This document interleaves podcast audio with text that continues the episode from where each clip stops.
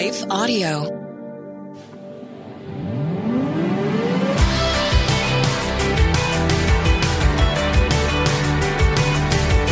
You're listening to Therapy and Theology, and I'm your host, Carley Marcouillier. This podcast is a space where we explore popular topics and questions related to the convergence of faith, feelings, spiritual formation, and more. My prayer is that through these conversations, we will grow in our awareness of who we are as beloved children of God. Learn to acknowledge our needs and emotions with curiosity and compassion, and rediscover the purpose and power of our unique stories through the lens of the gospel. As a licensed therapist and ministry leader, I want to give voice to the many questions we face while cultivating a clearer view of how our faith informs our healing journey. I don't have all the answers, but I am committed to going deeper and walking together.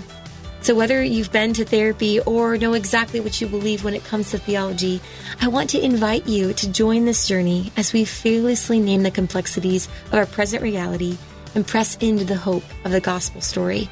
So, are you ready? Let's jump into today's question and begin this journey together.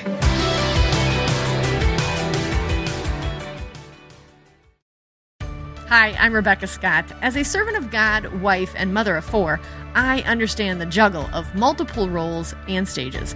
That's why I created the Encourager podcast to help guide us through the messy middle stage of life. Join me on the Encourager as we challenge the chaos and embrace harmony. Together, we'll create practical systems to balance your roles and fulfill priorities.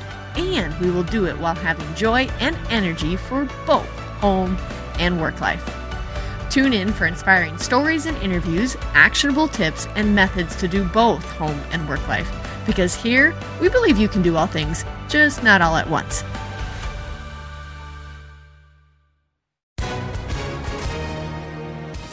Hi, everyone. If you've been injured in an accident that was not your fault, listen up. We have legal professionals standing by to answer your questions for free. Call now and find out if you have a case and how much it's potentially worth. Call 800 497 4410. I'm here with spokesman John Wolf. So, John, tell everyone listening who should call right now.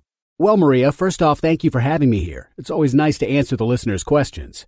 Now, as far as who should call in, anyone who's been injured in an accident and think you deserve compensation, give us a call right now. 800 497 4410. You'll find out if you have a case and how much it's potentially worth. Thanks, John. You heard it, folks. Take advantage of this opportunity and call now 800 497 4410. Advertisement sponsored by Legal Help Center may not be available in all states.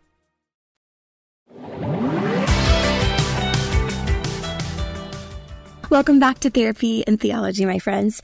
This week on the podcast, I'm concluding the series on the story of our bodies. You know, the past two weeks we have explored the vision for an embodied theology, the impact of trauma and shame scripts that we all face in various ways. And so today I want to share a bit more on the process of rewriting the narrative of our brokenness by befriending and blessing our stories. Last week, I noted that awareness and acknowledgement of our stories is a first step to healing. But what happens then? What do we do with the honest and vulnerable parts of our stories that our bodies hold? I tend to see that in black and white Christianity, people feel the need to simplify the complexities of their lived experiences for the sake of spirituality. Yet, in many ways, this bypasses the body's responses causing many to deny their emotions and hide their pain in order to please God. The reality of our wounds and the groaning of our bodies is what Scripture speaks of as a vital aspect of our humanity. What if we're not called to count it all joy in the way that negates our suffering or silences our cries, but holds both pain and promise hand in hand? I often use the word coexistence or harmony to find peace within my body. I must not hide parts of my story, but in transparency allow each chapter and sentence to string together a narrative that reveals both heartache and holy moments. You know, Henri Nouwen, one of my favorite authors and spiritual directors, wrote a book called Life of the Beloved. And I have found within its pages such wisdom for witnessing our stories that I thought I would share his words to help guide our time today. The premise of his book is that we are chosen, blessed, broken, and given. As Christ took the bread at the Last Supper and blessed it, broke it to give it to his disciples, and named the parallel to his own lived experience and his own body with the invitation to follow him. When I think of healing the body from both a therapeutic and spiritual sense, I think of this concept learning to receive the blessedness of being beloved while bearing the brokenness of humanity is a process of becoming like Christ, isn't it? When Henri Nouwen talks about what to do with the awareness of our brokenness that shapes our stories and is held within our bodies, he says this We must learn to befriend our pain and place it under the blessing. So, this is what I want to talk about today. What does it look like to befriend our pain the parts of our stories, the pain that our body even holds presently, and place it under the blessing. What do you think of when you hear the word friend or befriending? I have a whiteboard in my office, and many of my clients leave little quotes from session on that board. And one that I really love and that depicts this concept of befriending perfectly is one that says, Anxiety is like an awkward friendship. And I find this quote so impactful because this is the work of befriending, right? When we start to get to know different parts of our story and ourselves, we might feel a little awkward. It might not feel like a positive friendship. In naming the parts of us we have learned to shame or hide and befriending them by no longer running or denying them, but by becoming curious about their story and leaning in is the first step here. Befriending is a process of getting to know a part of us maybe that we weren't allowed to get to know in the past. I think honestly that befriending the body starts with grieving. Have you ever had a friend go through something hard and the only thing you could do is just cry with them? You know, this act of solidarity is what we must do for our own wounds. Just as Jesus wept in the garden, we too are invited to grieve the reality of undeserved wounds.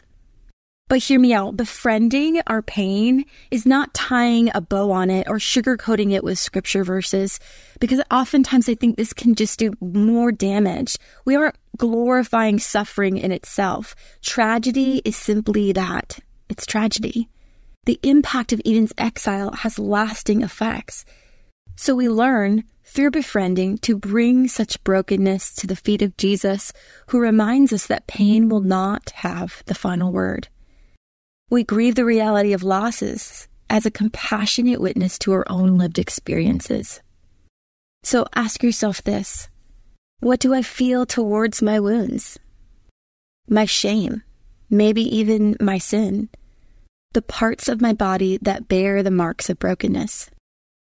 I love to look to Jesus' responses in the New Testament. We see so many pictures of his response to people in pain and how he attuned and befriended the least of these. I think of the woman bleeding who didn't even want to acknowledge or be seen truly by Jesus, but just thought, if I just touch his robe, I will be healed. But even Jesus stops when he feels the power leave him and asks, Who touched me? and moves towards this woman in gentleness and kindness in a befriending manner. I think of the man at the pool who has just given up hope. And Jesus, seeing him, moves towards him in curiosity and asks the question, Do you want to be healed? And then encourages him with an invitation to get up and walk. I think of the woman caught in adultery in the shame and humiliation of those judging her. And Jesus says, I do not condemn you. These are the moments of Jesus' response to us as well. Through his befriending of our pain and our story, we can learn to do it too. And yet there is a practice here, right? To be able to listen and stay in the story and allow ourselves to grieve openly. So in this practice, it takes time to allow yourself to tell the honest story of the body. And maybe this is for you to do just with God alone, or maybe it's with a trusted friend or therapist. So as you notice denial or anger or self rejection, return to the practice of receiving God's grace and kindness. He wants to be close to us. He moves towards us, doesn't he? As you get to know your story, empathy emerges. Just as our understanding for another changes as we move from stranger to friend.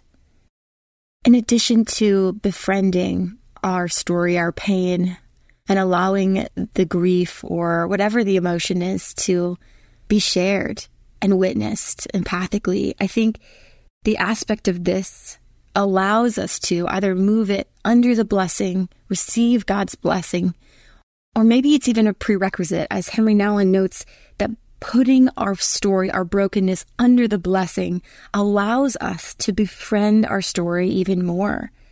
You know, reclaiming our birthright as beloved. This is the good news, right? That the curse of shame has been broken and the resurrection of Jesus allows us as survivors to hold the past experiences of our body with an embodied safety in the present and in the future. The way of Jesus is not simply forgetting the past, right, or denying the present, but embracing the Father in the midst of our pain and with our pain, bringing it to Him and no longer allowing the curse of shame and self rejection to steal our name. I truly believe this starts with listening to God's voice. This is how Henri Nouwen puts it. He says, But when we keep listening attentively to the voice calling us beloved, it becomes possible to live our brokenness not as a confirmation of our fear that we are worthless, but as an opportunity to purify and deepen the blessing that rests upon us. Physical, mental, or emotional pain lived under the blessing is experienced in ways radically different from those lived under the curse.